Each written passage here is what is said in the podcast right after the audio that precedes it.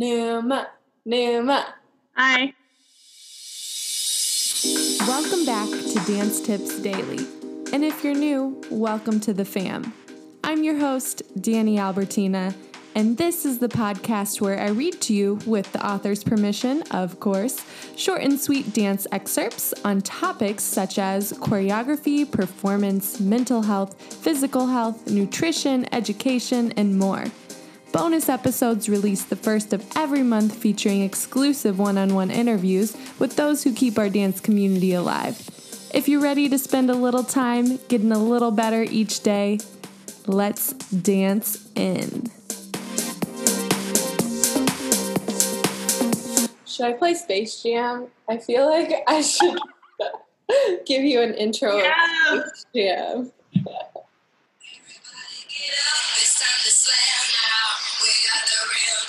Hey, hey, go Numa, go Numa.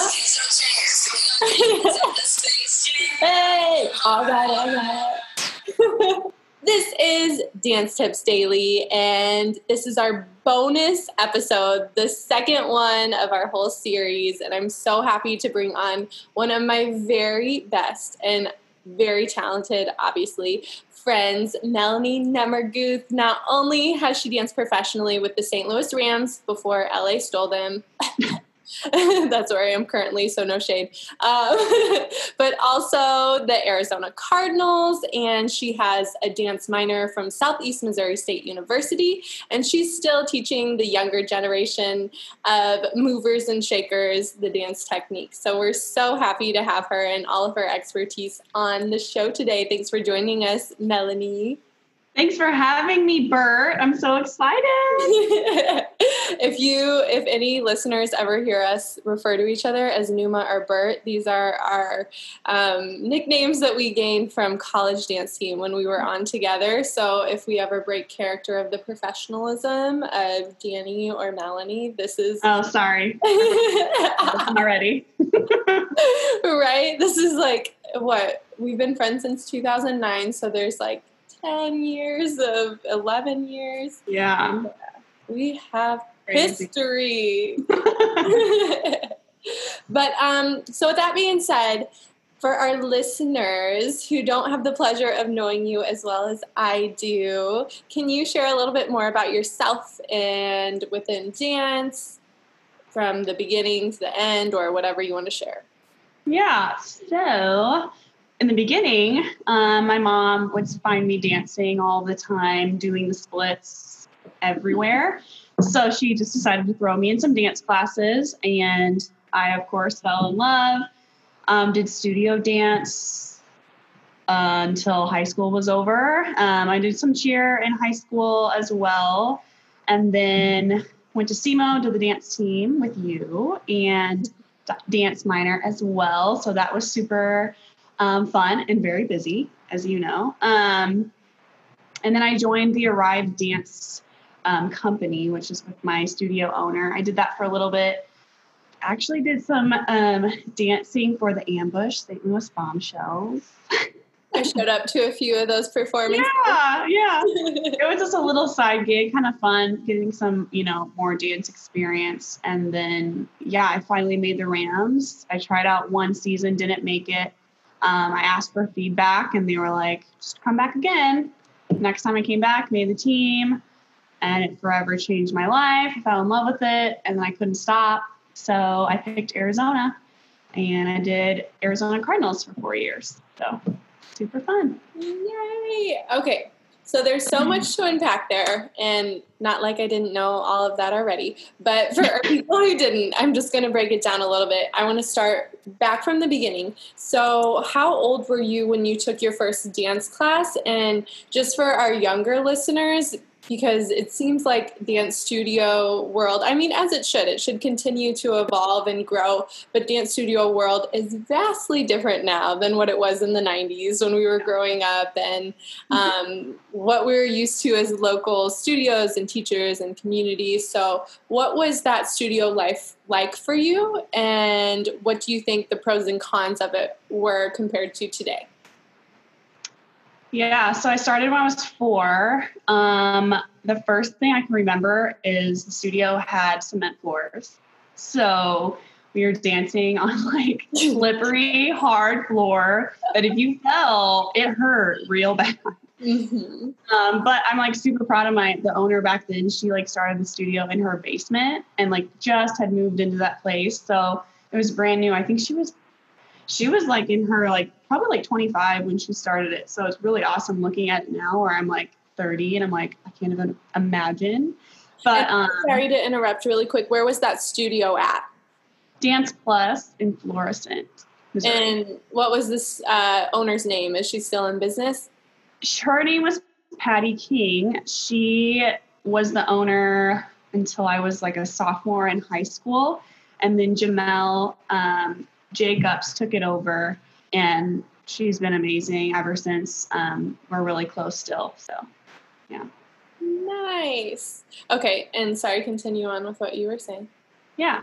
Um, let's see.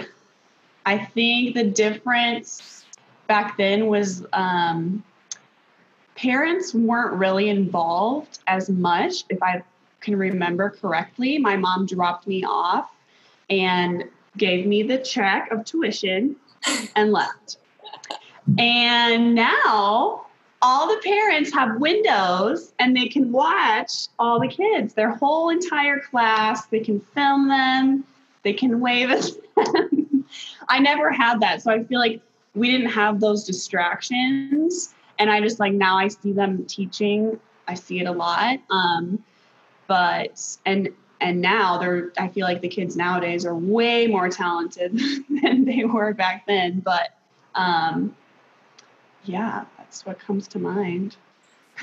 so the distraction factor when it is within dance classes, what do you think that does to their growth? Like I mean, it's something that they need to get used to, right? Like it, in yeah. regards to social media, we're always putting ourselves on a platform, and so I'm sure the parents want to take video because they're like, "Look at my daughter go!" Da, da, da, and also, do you experience this with in your own studio that you teach at now? That parents are like super involved, and what are the challenges with that when you're trying to teach and get a lesson across? But also, you want the parents to feel like they're involved in the process, right? And it's great that they're right. celebrating their kid, but also you're the expert in dance. So, yeah. what would you say to those kind of scenarios nowadays? Yeah, so I mean, I think it's awesome that they can see the kids dance and be a part of that. I think you know it's definitely a distraction to the younger ones who are trying to you know you know be their best or show off to mom and dad the whole time when I'm trying to keep their attention. Um, but I mean, I, I think the parents want the most is for me to talk to them after the class. So I open the door and, you know, say hello, tell them how they're doing. And they always like to ask me how they're doing. So um, good feedback is, is appreciated on their end, of course. Um, but it's fun, it's fine. But with COVID now, we don't allow anyone else in the studio. So it's been, it's been better the distractions have been very minimal the last few weeks, so it's been good. Right. I know a lot of times people just want feedback, um, even when it comes to like your job. You want to know if you're doing a good job. So do you like? Do you think that the parents seek out information from you, like a report card every time their kid leaves the class? Oh yeah. Like um, the last parent I talked to, I told her you know, she's doing really well. She picks up really quickly. She just likes to talk a lot, which leaves me less time to talk. And she goes, Oh, we will be working on that at home. So it's like what parent the parents who really want their kids to do well, you know, they're gonna take it home and try and implement in their everyday life at home. So totally.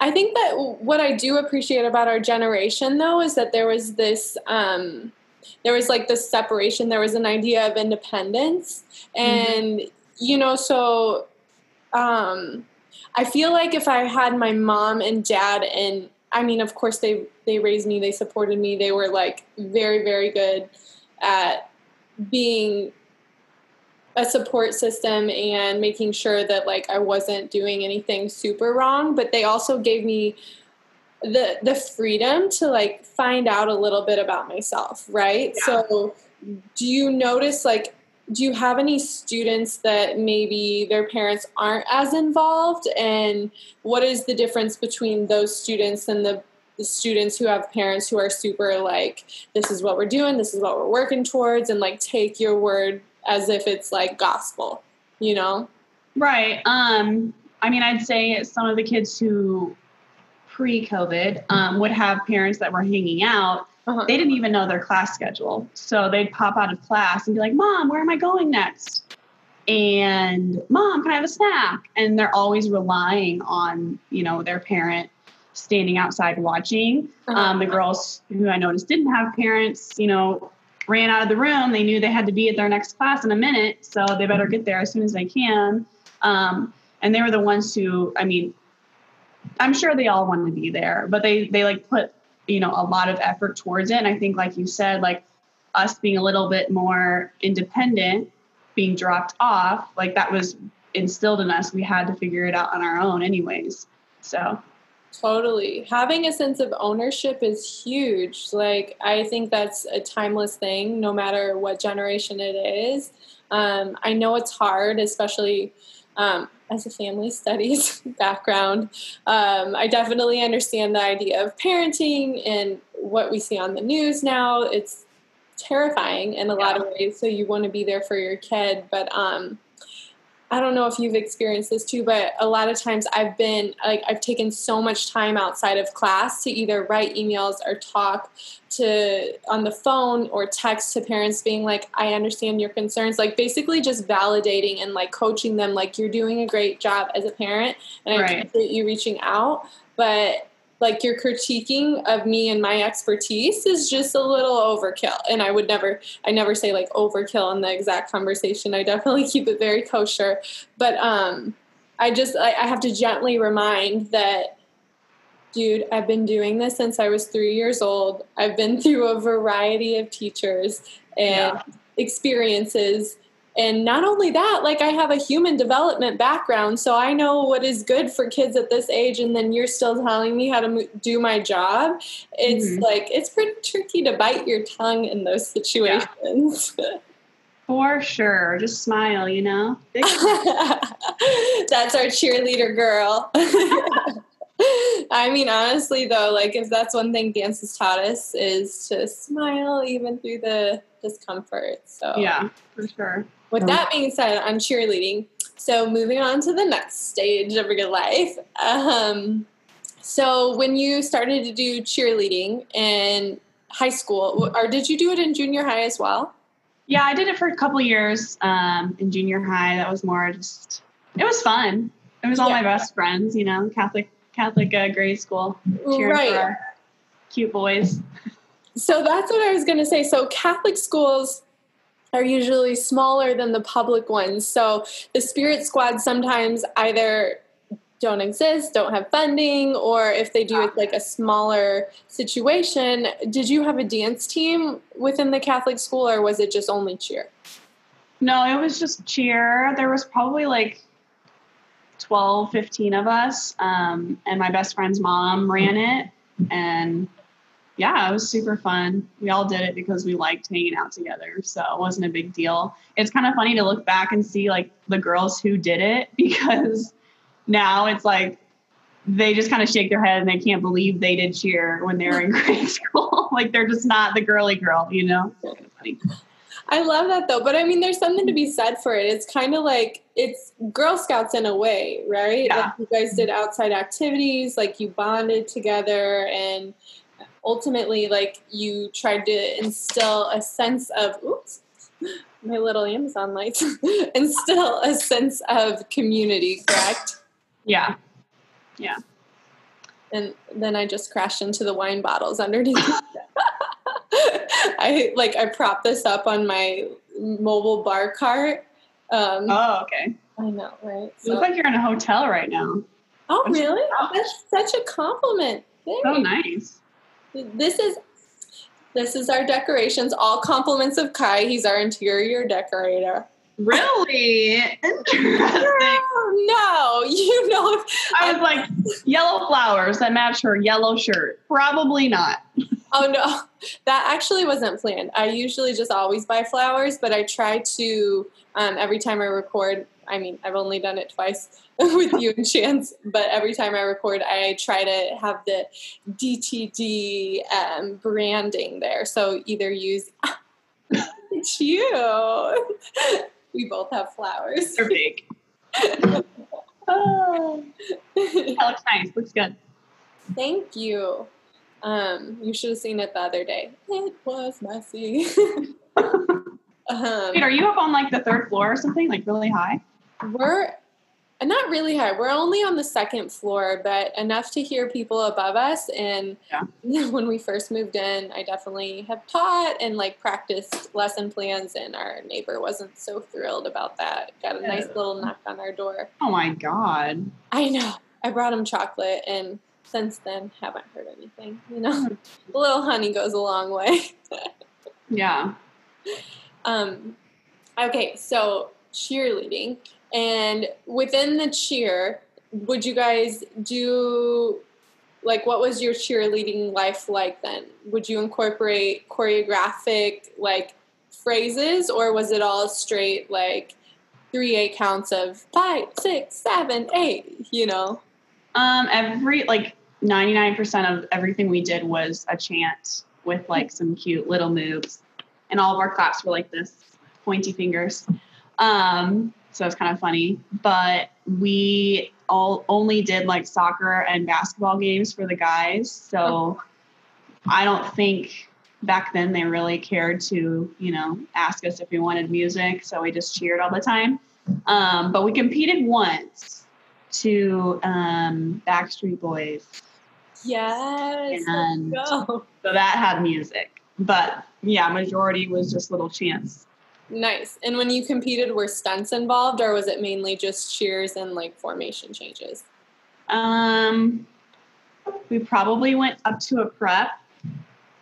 It was Uh-huh. probably the highest we went up, but yeah, a lot of lot of thigh stands.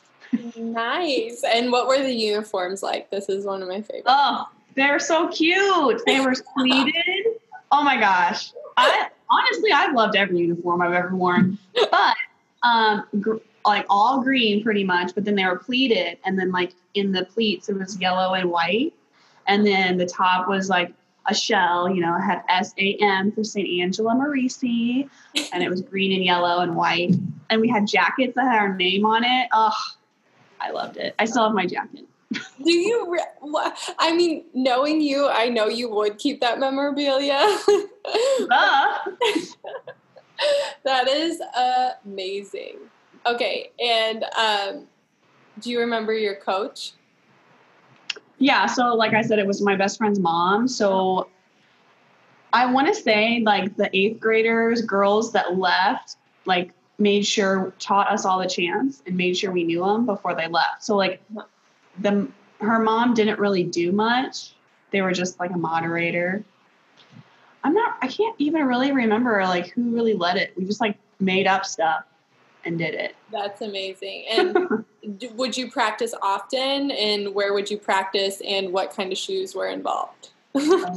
Um, I remember a lot of practices on this side of the gym, like outside, um, in the grass, like where the boys played soccer. Mhm. Um, and then like practices at people's houses, like in the backyard. Nice. And Yeah. so for the girl sports, no one like there was no spirit squad for the girl sports. Well, we didn't have one because all of the girls played the sports. So like I was in soccer, and so was the all the rest of us. We all played soccer, and then like everyone played basketball but me. everyone played volleyball but me. List of the team. Yeah. So everyone was in the sports. So if you tried to cheer, you'd have like one person left, maybe. So, yeah. You know what? Y'all should have rallied for the guys to make a cheerleading team once their season was off. Like make them wear the little pleats with the yellow on the inside. They probably would have, honestly. That's amazing. Mm-hmm. Okay. So then moving on to college, did you know you wanted to go to SEMO like hands down, or did you audition for any other teams, or like were you in love with any other teams or aspiring towards, or this was what you wanted? Um, thinking about college, I all I knew is that I wanted to dance on a dance team and dance in a program. So I only I like cut all the other colleges out. Um, SIUE was 20 minutes away from the house, so I went there first um, and found out that they didn't have a football team. And that really turned me off. And I was like, oh my gosh, football's great. You can't not have football. So, you know, the dancers obviously wouldn't be able to dance for a football game. Um, so I literally looked at SEMO and they had both. And that's where I chose. Nice. That's so ironic that you said SIUE because that's where I would pick you up before we drove down. Yeah. You're like, bye SIUE, we're going down south. no shade to the Cougars or anything. um, so growing up, were you always into football or did you like was your family into it or is this something that you just started to enjoy with being a cheerleader for the school team? Um, my family have always loved football. My dad watched football every Sunday, and then my uncles on my mom's side are huge Pack- Packers fans. and because of my grandpa, yeah. So it's just kind of been instilled in that side of the family football, football, football. Mm-hmm. And I think too, I was super excited to cheer for football because I the, the, excitement in high school, like our football team got pretty good at the end there. So I was like, oh my gosh, this is so much more exciting than soccer. Although I love soccer, I played it. But um, yeah, I love cheering for football, so I just didn't want to not not be able to do that. Nice. And um, there's like I hear kind of often that dancers who perform in season with a high school team also do soccer because it's in different seasons. Like mm-hmm. that soccer or track is like the one sport that females can do both when it comes to dance team. As yeah. long as um, I know UDA's um, competition or the big worlds or um, the nationals is what I meant to say. The national competition is usually like right at the start of the new year. So after you compete, like usually that's done, and most state competitions are either there too. Some go until April, but um, with that being said, the one sport that you can do. Um, what position did you play in soccer, and do you think that that helped you as a dancer, and if so, why? Um, I played defense majority of the time. I played a midfield a little bit, um, but I think my coaches liked the fact that I had really long legs because I would just stick my leg out and block the ball. um, I would get made fun of a lot too because I would do like développés like way up above my head and catch the ball, and then I'd get a whistle blown. So, um, yeah. that is so funny. And y'all like in Whatever. there's nobody by me. I'm just gonna kick my leg and stop the ball and instead of running, like I hate running. Why would I do that? I mean, and why would you use your head to stop the ball? I mean, no. soccer should rethink their rules. Like, if you have that flexibility, why not? Yeah. Yeah. I just want to like give a little sidebar or side note for the listeners. In college, I choreographed a piece, uh, two pieces actually that Numa featured in, and a good like five, six, seven, eight counts were just her developing that leg up and either yeah. holding a tilt or like holding a prop in her toes. And she was like, yep. it for the gods, no problem. That's so fun. That was my favorite routine ever. There. Which one? Our um diamonds. Oh, yeah. nice. Yeah. I was like, in All Men, you did that too, but All Men was oh, yes. a little like, you know, moody, but Diamonds yeah. was a lot more lighthearted. yeah, it was super fun. I love that. Um, okay, and so speaking more on college, so you knew that you wanted to have a program that you could not only dance on a team, but as well as dance in the program. Um, and our program was mainly modern based and of course we had the basics of like jazz and ballet um, but heavy on concert contemporary dance had you studied that before coming to SEMO? And if so, what were some interesting surprises that you found within the program? Yeah, I'd say um, at my studio, Jamel did a lot of contemporary lyrical p- pieces where I got to learn a little bit more of that kind of style. Um, the surprising part, we didn't do a ton of modern. We did a few pieces, but um, it was kind of like shocking modern when I got to SEMO because I just really had never done anything like that. Not to say that it was bad, it was just very different. Uh, so it was hard for me to get used to. I was just very comfortable in the ballet classes. So you're moving from right being stand like standing or standing and strong and épaulement like big picture like movements and then you go to the floor and like yeah. Roll around use your fingers. All the fingers um yeah we were in choreography class together too mm-hmm. um i remember walking to memorial which no longer exists um which is crazy what? Yeah, it's gone as a, as a dance studio. Like uh, we were dancing in Memorial on the campus, and yeah. it changed like while we were there. Like we, I think we only got one semester of being in there, but that was my first semester at SEMO, and I remember walking there with you. Like I have so many fond memories of that building, just because you know your first impression is just so strong and it was with Philip. and Philip is like he's the first teacher that I've ever had that's like it's this and this and this and this and this and this and this and this and go. And I'm yeah. like, oh, what? I felt like I never got a combo right. I was like, oh well, I'm gonna wing it. No one's looking at me. but also that's a lesson in itself and i'm so thankful for that training because uh, coming from dance team background like which is so like you know, strict like type A, like this is what it is on this certain count, like that comfortability really prepared me for a lot of situations like in auditions where you go and that that choreographer does not give a rat's booty if you mm-hmm. get the mm-hmm. combo right or not. They're like, I'm just here to teach the combo and move on. They're not a teacher. So I was right. thankful for that training early on. Yeah, for sure. Man. Good times. um, yeah.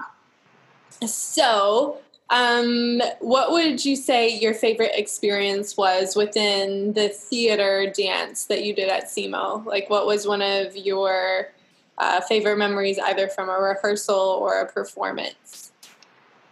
Um, I mean, to be honest, is when I got casted in your pieces. Uh, I got to dance with my best friend. What? Spend hours and hours with your best friends. Like, and he, yeah, Kelly was in it. All of our best friends were all in one piece. True. Got to goof off, get stuff done, you know.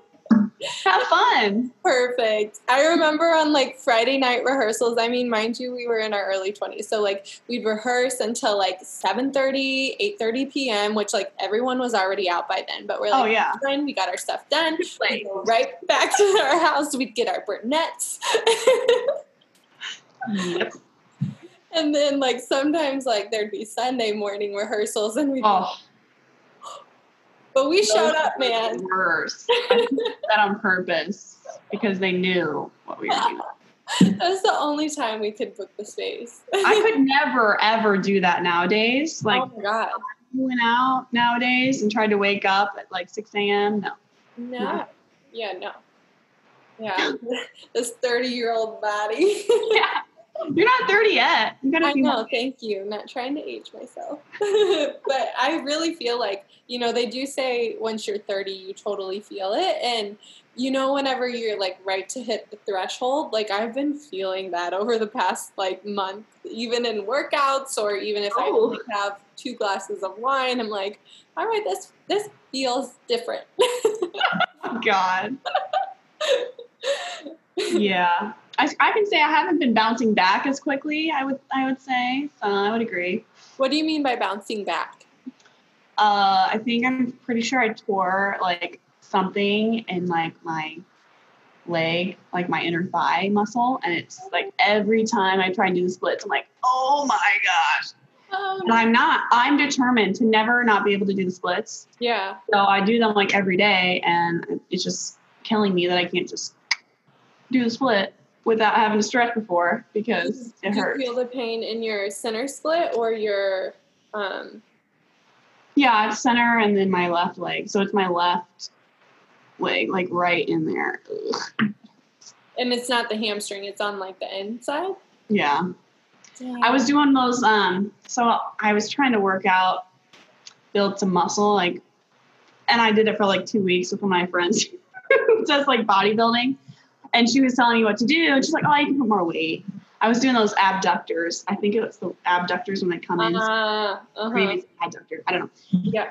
I think I pulled it on that. So Oh no. yeah, super fun. I'm so sorry. But I'm happy to hear that you're doing your splits every day because I've also been working on strengthening. And remember how I told you when we were working out that like a certain position hurts my hips? And I was like, Yeah. Do you feel your hips in this? And you're like, No. The more I've been strengthening, the less that I feel it there. So basically, long story short, I'm ready to do a piece whenever we're in our 50s. Yeah, Keep doing those splits. sign me up. no, for real, adult dance teams are a big thing now in studios, which I think is great. I do think there should be more representation and I you know, I judge a lot of different competitions, mainly it's all younger kids, but um and a lot of the um, commercial stuff that we see on TV is younger unless it's Dancing with the Stars or there's ballroom like a less Yeah. taxing style, but I'm here for some older people hip hop moves. Yeah. Not older people, refined. It's a basketball team that has like an older group. A Um, pro team? yeah. Who? I want to say the Lakers, but I think that's wrong. No, it's like um, I Gold know about this. Warriors, State Golden State Warriors or something. Hmm. Yeah, I think they have like a, a team with like older women that come out and dance sometimes. Oh, I need to do more research. I'm here for that. Um, okay, so now that we've talked a little bit more about your concert dance experience, and you were so kind to say that it was one of the best experiences with your best friend. Um, I feel like I was so type A then too, so I really appreciate you saying that. I remember like taking notes, and I was just like, "This is how it's supposed to be." Like I'm a UDA instructor, and this is like count. I do remember your notebook. Mhm. I mean, I still keep a notebook and I'm still very detail oriented, but I do think moving to New York and just being like punched and directed Yeah. you didn't expect really helped me be like, all right, girl, you can't control everything. Right. Um, so, with that being said, um, dance team. Now, what was one of your favorite memories of being on the SEMO dance team? Oh my gosh, there's so many. I feel like. Uh, I don't know. I love football and basketball was super exciting because we were on the floor, like on the court with them, and like super close. They'd literally run off the court into us, which was exciting, thrilling. Dodge Uh, throw yeah, no, like to. I mean, I don't want to be cliche and say it again, but it was like so fun dancing with my friends. You know, like Mhm. we're doing exactly what we want to do. Like we love dance. And then I look over and I'm like, oh my God, that's my best friend. Like, how cool. Like you can't really say that for a lot of things. Like now we're all doing different stuff. You know, we're not working together anymore. So I don't know. I wasn't really a competition girl. So I can't say competing because that just wasn't fun for me. I love game day. Hence why I kept cheering in the NFL. I didn't want to compete or do anything like that. So I don't know. Game day every day. Homecoming was the best because you'd go to tailgate, Mhm. do your fun dancing, and it was super packed. Everyone had drinks and good smelling food. And then we'd have a little break and we'd go get food from the fraternity party.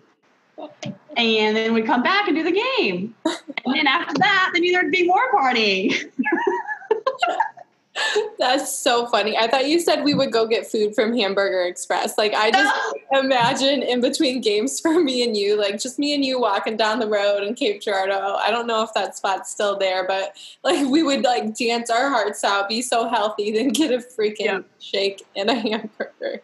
Before. That was so good. I don't know why it's so good. Best burger and shake I've ever had. That's so funny. I feel like it's so obviously Numa and I are best friends and um, she says she's not a competition girl and I very much like I was on dance team because I loved competition. I loved like you know working on a specific routine and like perfecting it and it's not that I didn't like sports, but I just remember being at football games, like daydreaming and thinking of like, I don't know what I was studying or choreographing a routine in my head. Like for me, no shade to any of the football players. Um, to me, like those were like long days of doing sidelines. But um, so this is, I think, a good example of how differences can still align. Like you can still like be best friends with someone who has um, a different viewpoint or different preferences than you. Yeah.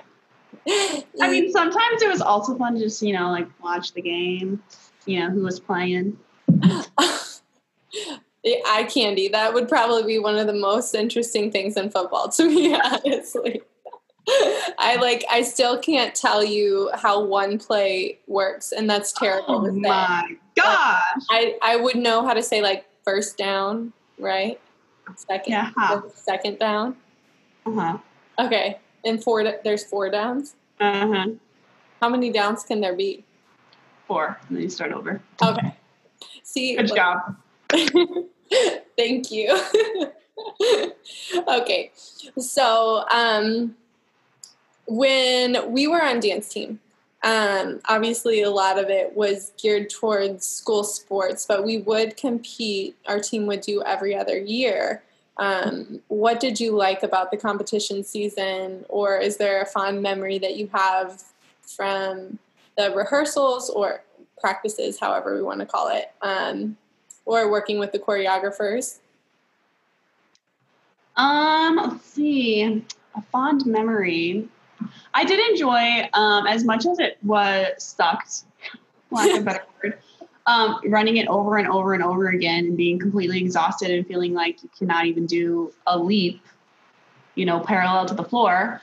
Um, I enjoyed when our coaches made us perform for other people mm-hmm. because you kind of feel like you pull something out of yourself that you didn't know you had. And then it's like, oh my gosh, these are the first people to have seen our routine and they think it's great. And you know it's like exciting. This is actually real. We're not performing just in front of a mirror. Um, so i think those were good moments for me but and also like i think it was our senior year learning like um, i forget what trick it was because we weren't the team with the tricks but we had to learn what was it what was it? Like someone was trying to do a head spring or something, or a kip up, or the worm. The worm. Oh, we had to do the worm. worm. Mm-hmm. That was hilarious because people were getting hurt left and right, and like it was the worm. Like, and now people are doing like kip up, head spring, aerial, backflip, rubber bands. yeah, everything. Like I can't do any of that. No, for sure. I do think it's great that um, you know we're advancing in dance team tricks and skills, and I obviously judge a lot of these competitions, and I'm blown away by the talent that's there. Yeah. But um, I I think about sometimes if programs should make either a B team you know because like school spirit goes a long way and the sisterhood that you get or you camaraderie. I know a mm-hmm. lot of teams are welcoming more than just females on now too, which is great. Um, the camaraderie that you get is like it gives you a sense of purpose. Like I feel like that helped keep me on track in college. Like when you're in your early 20s and you're still in your teens, like oh my God, you don't know what the heck you're doing. And so it gave you a discipline, it gave you like so much. And so I think that I'd like to see more teams doing that, even if it's not competitive, but still having involvement within the community. Are you for that or? Oh yeah, for sure. Um, I I uh, coached at Lindenwood for a little bit, and they have like a million and one dance and cheer teams. totally. So I was coaching the hockey cheerleaders. Nice. And I mean, they had to be just as involved in the community as you know the cheer team that was competing, you know, in UCA. So I think it's great to get everybody involved and like keep doing it, even though you know maybe you're not able to achieve all the tricks you can still be on a team and do what you enjoy. Totally. And I'm glad you said that. Aside from coaching Lindenwood, you also coached at um, in Surprise, uh, Ottawa. Yes. And your dance team there. You what? I started the cheer and dance team there. Yeah. So, what were the challenges and rewards of being the first to lay the brickwork for a cheer and spirit team and dance team? Um, collegiate level. Yeah, the hardest, hardest thing was recruiting because I'd never done that. um, you know, all the teaching and coaching I had done was an established studio or, you know, a team that already had, you know, kids on it. So I was literally walking into high schools looking at their cheer teams, talking to their coaches, talking to the kids, like asking if they're interested, if they know what college they're going to, like talking to them about tuition, which, you know, that was another thing to learn in itself, like loans and all of that. There's so much that goes into it. You know, if you if you live here, you get discount. it was just it was just a lot to explain, especially to a high school kid. If you're trying to if you like them a lot, you're like, oh my gosh, I got to have that girl. You can't forget to say all the good things about it. And then I feel like I would tell them all the good things and I'd be like, oh my gosh, they're so overwhelmed. So they don't even know what I said. Recruiting was the worst. And, but like, I loved coaching and I loved game day. Um, and then when it got to competition, you know, I just didn't enjoy it again. it was just the stress and like it was hard too because I knew that there were kids on there that didn't like competition either. Uh huh. But I had to I had to make it seem like it was fun. I mean, it is fun, mm-hmm. but at the same to- token, we are a brand new school, so I feel like all the kids felt like they weren't ready, or you know, they were on a different level than college co-ed cheer, right? You know, college dance. So they were nervous to compete against really good teams. And I mean, to be honest, so was I. So it was just right. a hard hurdle to jump over, but it was it was for sure an experience. It was a good one though. Yeah. Did you pursue the competition yourself or were you feeling a little pressure mm-hmm. from the inside of athletics that this was an important thing for a spirit team to do? Um, it was definitely definitely athletics wanted us to compete. Um, we were supposed to be so we're gonna we're they're growing into an NAIA school. Um, but the first first two years they were like you can you know cheer dance compete wherever um, is closest so we went to california and did the usa uh, spirit competitions because they were only five hours from us um, but they are eventually like you're going to be an naia team which incorporates you know team leadership, grades, everything like that um, into the competition as well, which you, you know USA isn't looking at grade point average and things like that. So.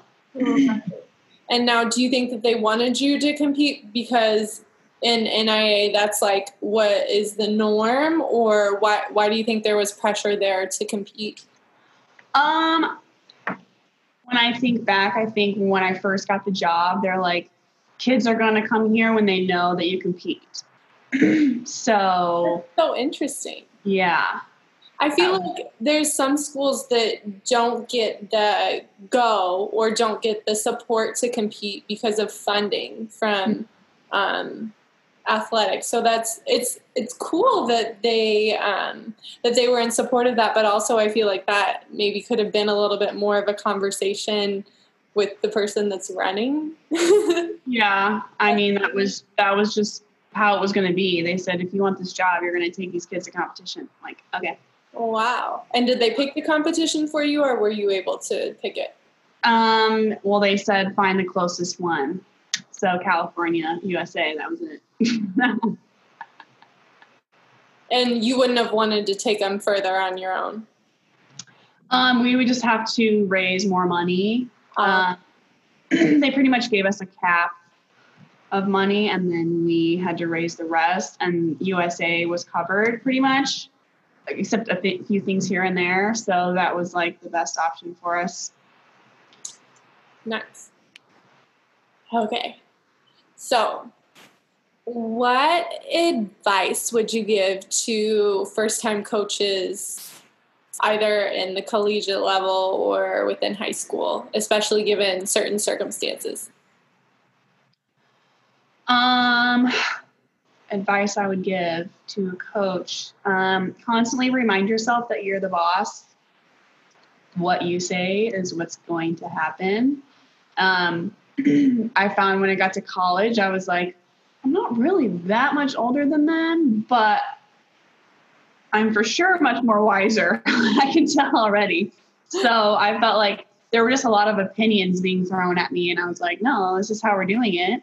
Mm-hmm. Like, and it was kind of crazy because I felt like kind of the um, rule following, the respect, um, the dedication was way different than how we were in college. And so that was kind of like mind blowing for me. Like, how come you're just not showing up on time and putting your, you know, best effort in, even if you don't want to be here? Like, I always went to practice. I always worked hard. That's what I was just reminding myself. Like, how are these kids not, you know, this dedicated? It just kind of blew my mind. So, going off on a tangent.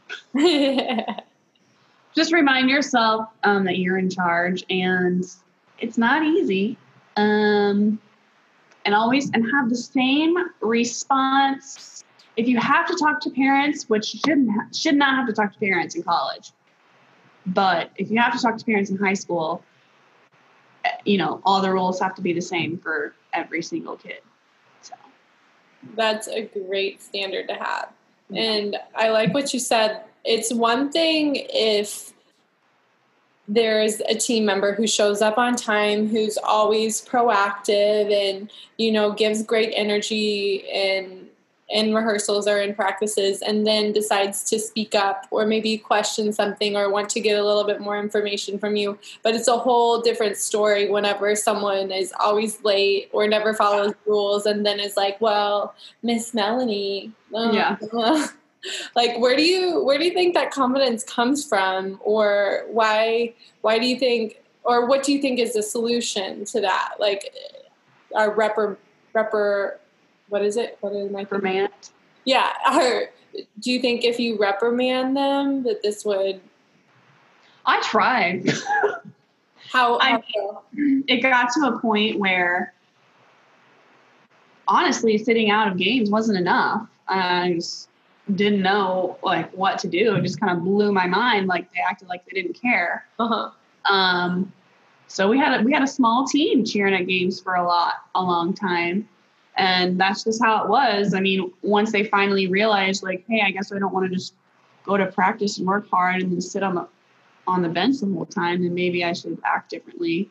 Um, and our school was like, you know, way into good grades, and that was a big struggle for us too is keeping grades up so um, that was i think a problem for my kids is kind of trying to figure out how to navigate how to go to school on their own live on their own go to practice on their own um, without mom and dad telling them when to wake up and do their homework so. right do you feel like would they come to you with these questions like asking solutions for how to better navigate or balance the changes from moving out with mom and dad into being on their own? Do you think that you were kind of a support for them or did they keep that separate?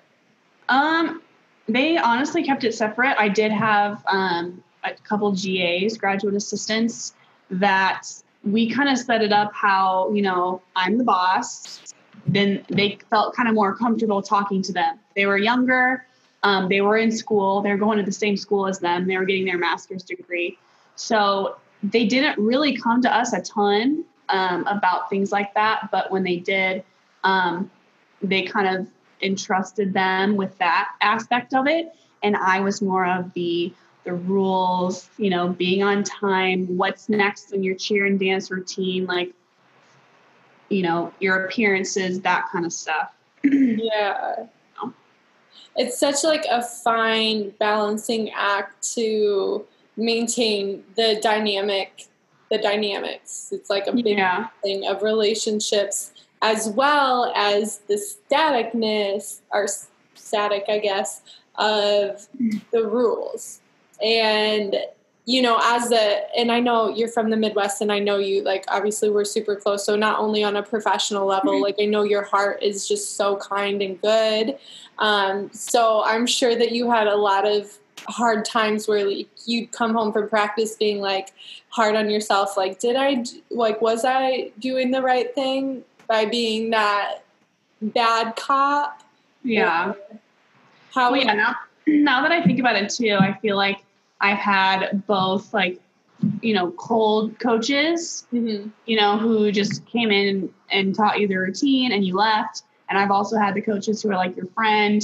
Um, and I guess I was trying to bring both of those in, and it's it's really hard to find the balance because you don't want to you don't want to cross a line and be in trouble that way. You don't want to be too mean and then, oh, Miss Melanie's too mean. I don't like her team. So it's just so hard to figure out the middle of all of that.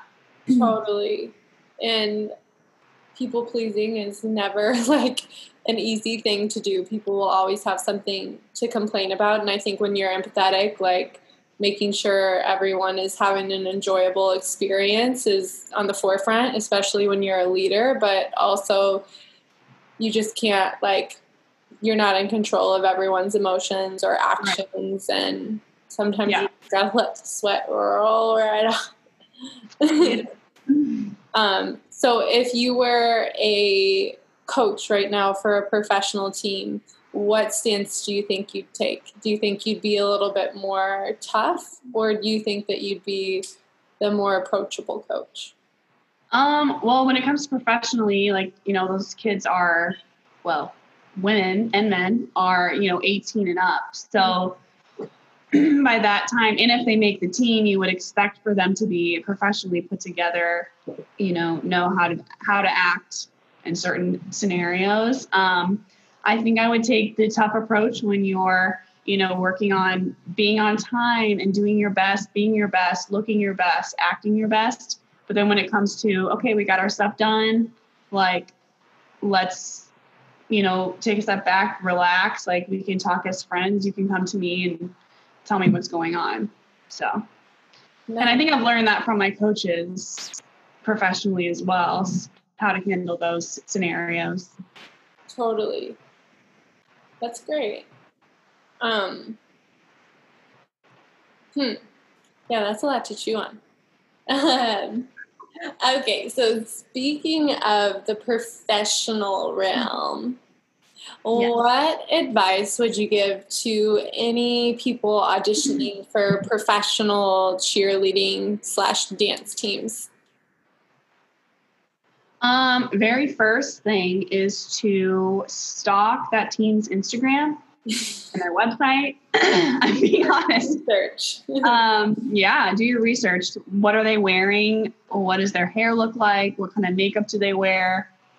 Even down to what kind of tights they're wearing. Um, you know what what is all involved like what kind of time is it going to take for you to be on this team or you know what kind of girls are on the team what are their careers outside of it and then kind of set yourself up like, okay, like if I'm going to do this, I have a lot to, you know, be, you know, I have a lot to, uh, what's the good word? Get ready for. I don't know. Be prepared for. But um, after you do your research, I mean, and you, you know, you you feel your best, you look your best, you're ready to perform. There's really nothing you can do if they say no. Like they sometimes they're just looking for a look and it's not you at all. Like you did your best. If there was if there was one less blonde they probably would have t- taken you you know? It's like you can't be hard on yourself if you know that you did your best because it's just literally the year of the group that showed up for tryouts that year most times would you say there's someone who's auditioned for three years in a row now and they haven't made it, but they've made it maybe past the first round of cuts? would you think it's appropriate for them to go up to the coach or like ask for some sort of feedback at this point because most times you know it's really rare unless you're auditioning for Rockettes or you know these big standard shows like that people come back year after year after year and still try like do you and I know a lot of auditions I've done in New York it's not kosher to go up to the panel and be like hey can you give me individual feedback whenever there are 400 people here as to why you didn't you know? Yeah.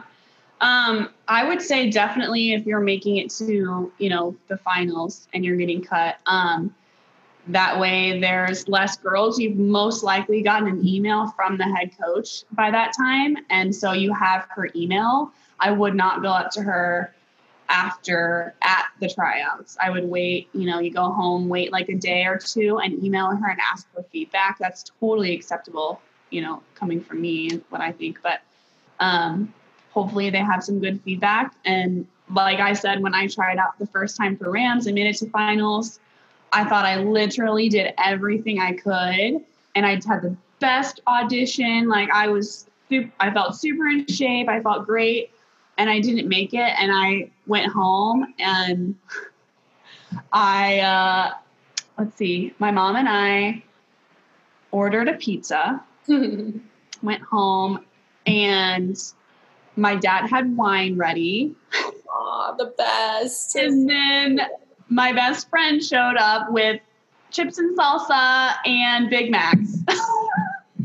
well deserved. Right. Um, but I think like the next I took it in, you know, a couple days and I emailed her for feedback and you know, her response was just to keep coming back. They just like to see the same faces and know that you're dedicated and you want to be there.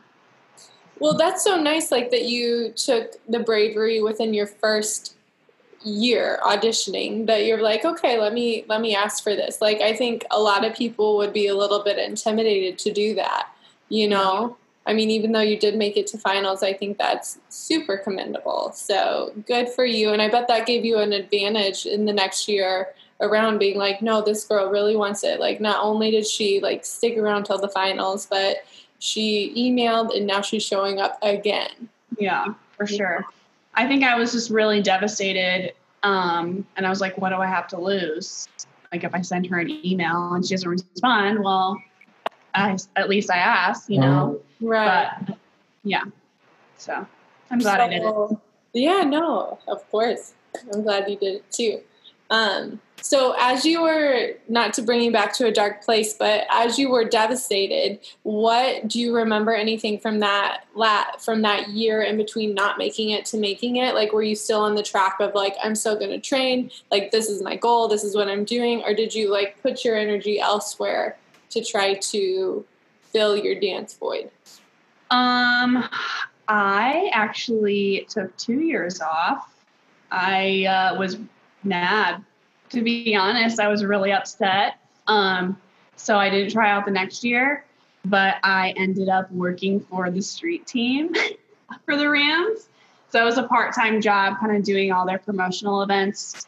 Um, and I met some great friends on that some that I still talk to this day. Um, it was just a fun side job, you know, going to the football games. I would sneak out and like go into the field and like watch the cheerleaders sometimes. Um, but it was like one of the, my most fun part time jobs. And then you know, just being around that environment for a year, I was like, okay, I really want to go back and try it out again. Um, and at that time, I knew a couple girls. I knew one who was on the team, um, and a couple of the street team girls were going to try out as well. So I kind of felt like I had, you know, a couple friends with me Mhm. that would help me feel a little bit better. So You had a support system in Yeah. a vulnerable situation. That's great. Now, so you you know you gave yourself time to heal. You re-audition. You finally make the team. Then the team gets freaking sold to California. Like, what were your thoughts? Um, yeah, we I remember it. Me and my roommate were watching the news. That's how we found out that they were going to LA. Uh-huh. Wow. Um, we were were season or out of season? um so this was probably like February time, so probably right after Super Bowl. um it was on the news. The Rams are moving to LA.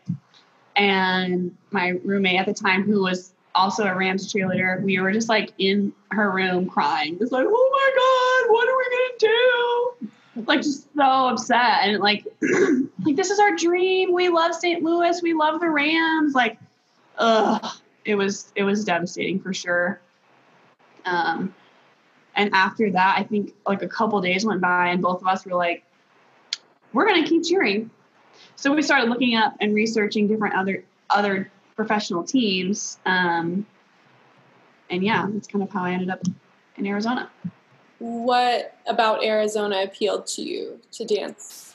Um, the first thing was that I knew people here. Um, my aunts and my grandma live in Tucson, so they're two hours from here. Um, here is Phoenix, and so I was like, okay, well, I'll, I have some family there that I can fall back on if the worst thing happens, you know. Um, and I flew out for a prep class, and it was just it was pretty similar to Rams, and it seemed like, you know, the goals and the rules and everything seemed pretty similar, and I felt, I felt good. I felt like like this could actually work. So I just kind of stuck with my gut and didn't look back. Nice. Um, if it weren't Arizona Cardinals, what would be your next choice Um, and why? I'd probably, ooh.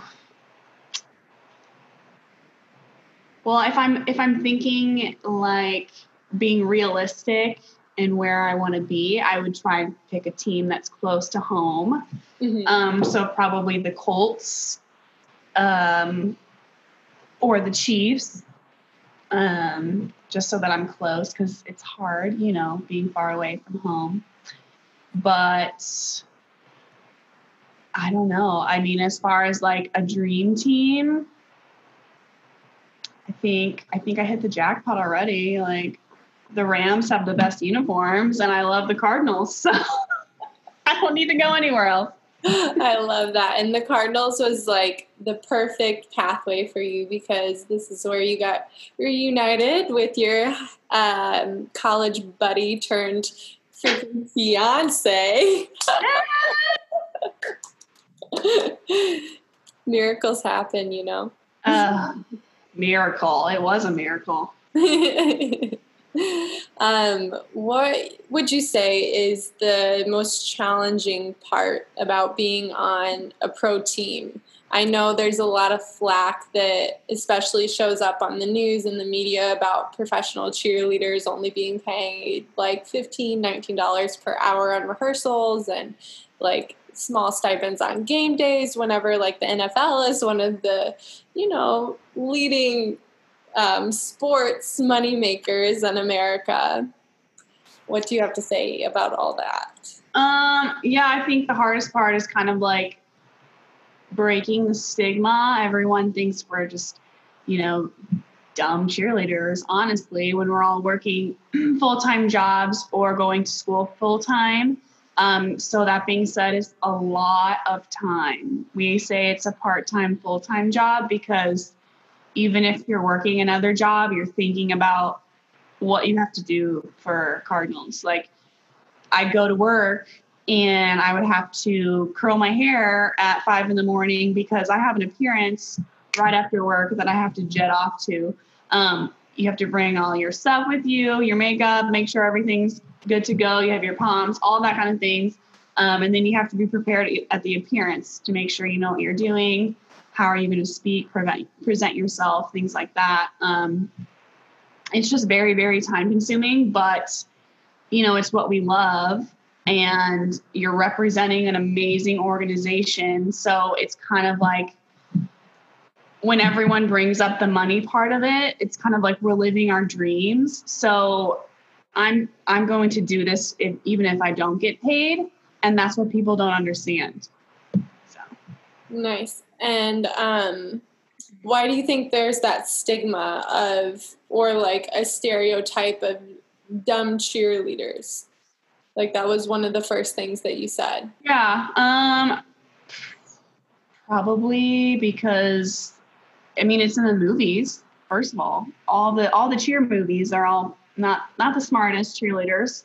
um but then also I think you know, weirdly our society looks at I mean, pretty people as not being, you know, knowledgeable. So they're expecting us when we open our mouths to be like, hey, are you enjoying your time? Like, and saying something, you know, irrelevant or just basic, but we're, we're saying, you know, um, are you going to be, you know, at the next game when the, the Chargers come to the stadium and, you know, are, what about that play? And like, we know football and we know our players and we know what's going on in the news and in the community and we're incorporating that in our conversation and it like puts people back and they realize oh wow okay this is oh. not it's not who i expected was going to be talking to me so that's kind of fun to do that sometimes not only is it entertaining um, but also like you're so you're knowledgeable. Don't you think it would be so nice to be compensated I know you said like you love it, you do it for free. And I said the same thing when I first started working for UDA. Like I'm like, "Oh my god, I get this opportunity to travel the country and I get to teach and I get to meet people who love dance as much as I do and I get to practice being a leader. Like of course I do this for free." But at a certain point, like this is something that you've been training for and working so hard for and that you know you like you know the plays, you know the players, you know the stadium, you know like how to represent a brand don't you think like like for future generation of cheerleaders are you okay with the pay still being the same or do you hope that it'll increase? Um i i hope it increases but it's been increasing since cheerleading started um, when they when the cardinals started in 1990 when i was born which seems a little bit like perfect right? Um, they weren't getting paid at all and that was true for you know every other cheer team. So it's definitely getting better and i hope it still keeps getting better.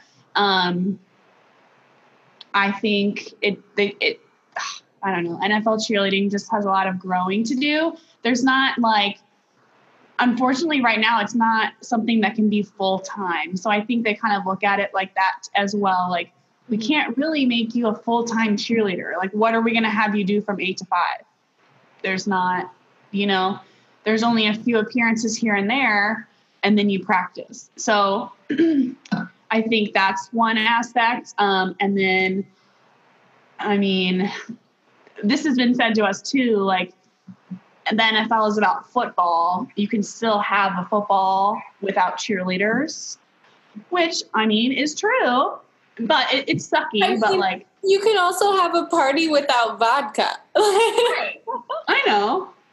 I'm just trying to come up with like the reasons that I've heard and like I don't know. I mean, if you ask any girl on that team, they would still do it if we were getting zero dollars for every minute we put into it. So I don't know. It's just kind of hard to yeah. Totally. I feel like there's like there's dancers who get flack within the commercial industry too. Um, that I follow a lot. Like, you know, there's all these dancers union and dancers alliance basically promoting like or advocating is a better word for don't take this gig like if you take this gig at minimum level then like it sets the standard and people will keep booking and paying at that level like it's not until we push back that then this level will be accepted but also the pushback from that is like i mean there when you're first breaking into the industry and even if it's only $50 like you're still getting a cut of the reel. You're still working and like networking with people. And you know so i can understand both sides of the argument and it, it seems like there's a similar argument happening within um, professional sports. You know, I've seen certain documentaries of past professional cheerleaders just like bashing it, like this yeah. is terrible. The standards, like I couldn't be a human and I wasn't paid enough to like hold these standards, but also like no one made you do it. Um, and um, exactly. but um, I do think it, it's good to you know to question and keep renovating to work towards progress in some of the standards that we do have. Um, yeah, sure. Would you say, like, I know you said on Cardinals, if you asked any of the girls, they'd more likely do it, like, no matter what. Do you think you'd say the same about the other professional team you've been on, Rams? Like, at the time, do you think? Oh, yeah. Yeah. Mm-hmm.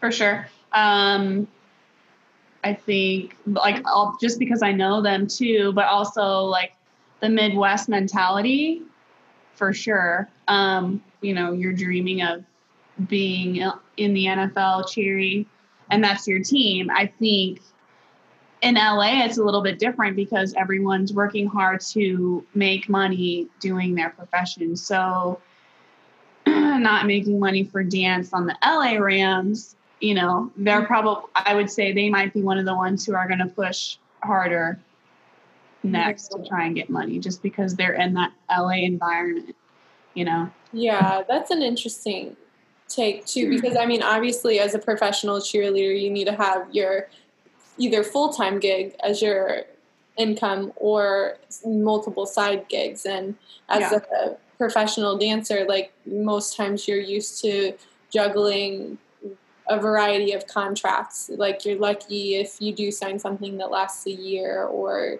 you know, more than that. Mm-hmm. Um, how do you envision your future in dance? Um, I go back and forth. I think I want to keep teaching until I can't anymore.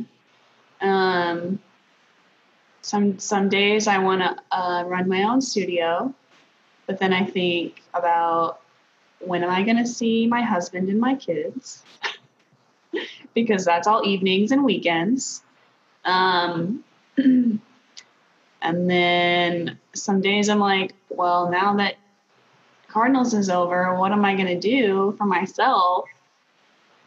Um, so, you know, once we're able to, I want to get back into going to classes at least once a month, you know, taking classes around the valley but uh, yeah, I don't know. I probably just keep teach dance forever, you know? Yeah. For sure. Do you think that you'd still perform now that you're done with Cardinals?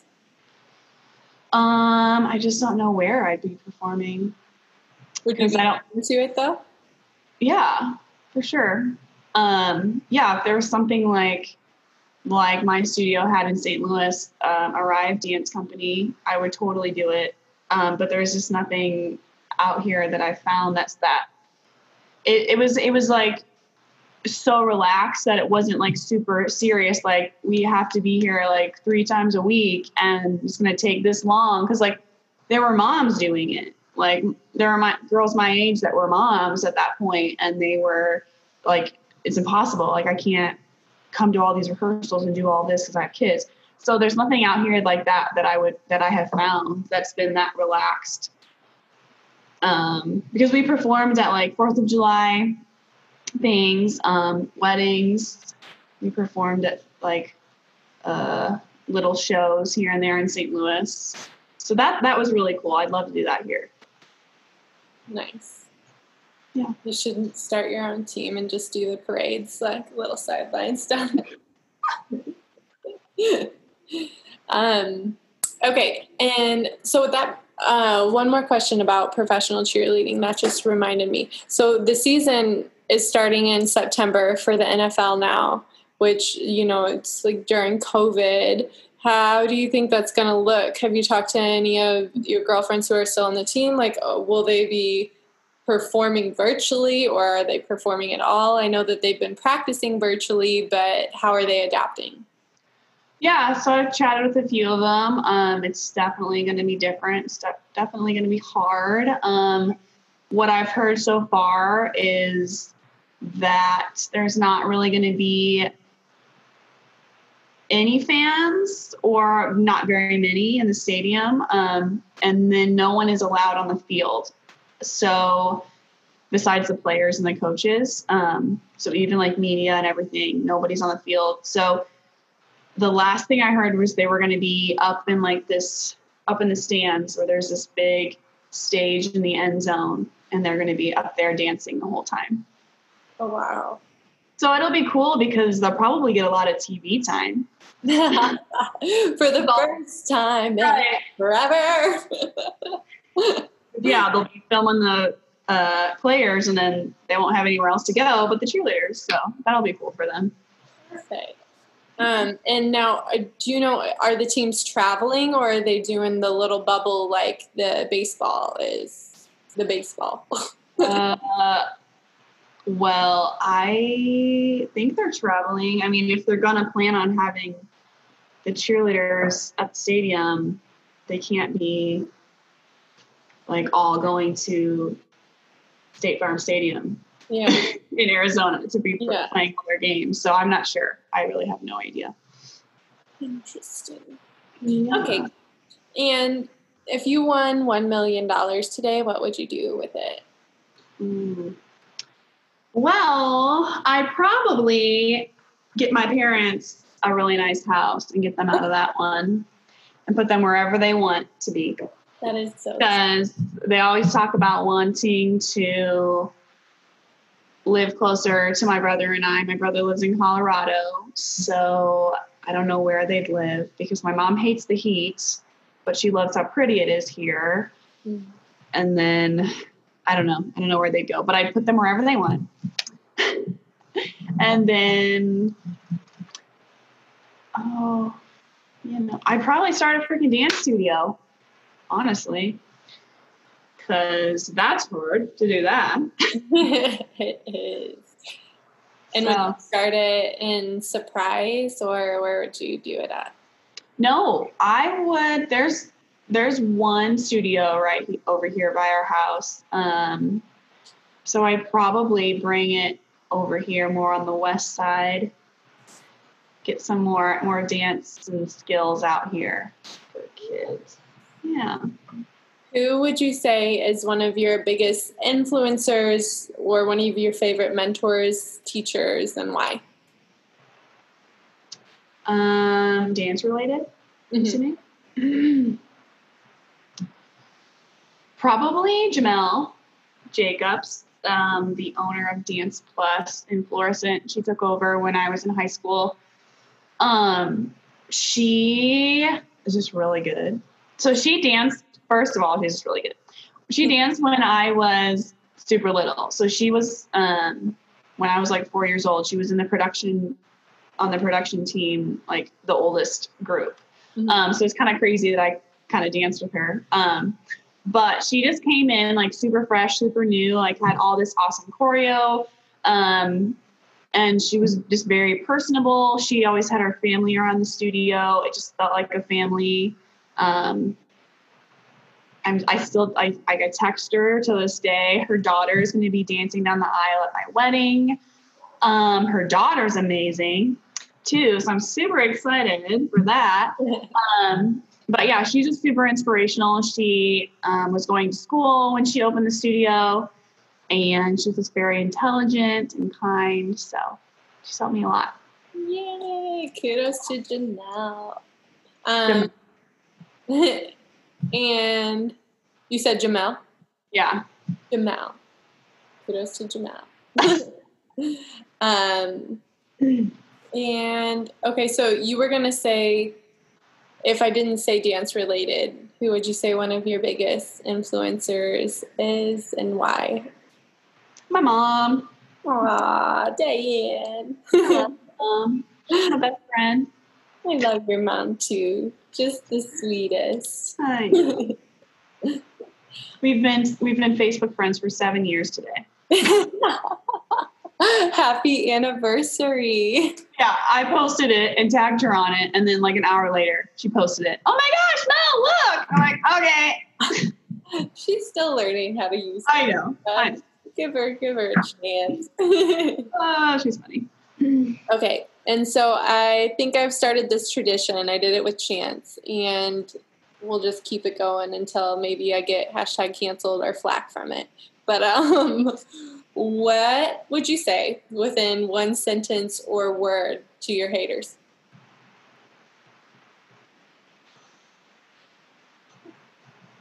What? Oh man. Oh, I gotta think about this one because I want it to be really good. Do you? Yeah. You got that many haters, Numa? I don't know. I don't know if I have haters. okay. Uh, if they do hate me,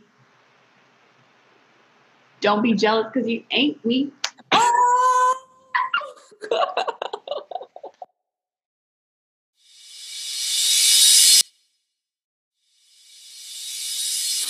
Thanks for listening today, and tune in tomorrow for more short and sweet tips. Happy dancing.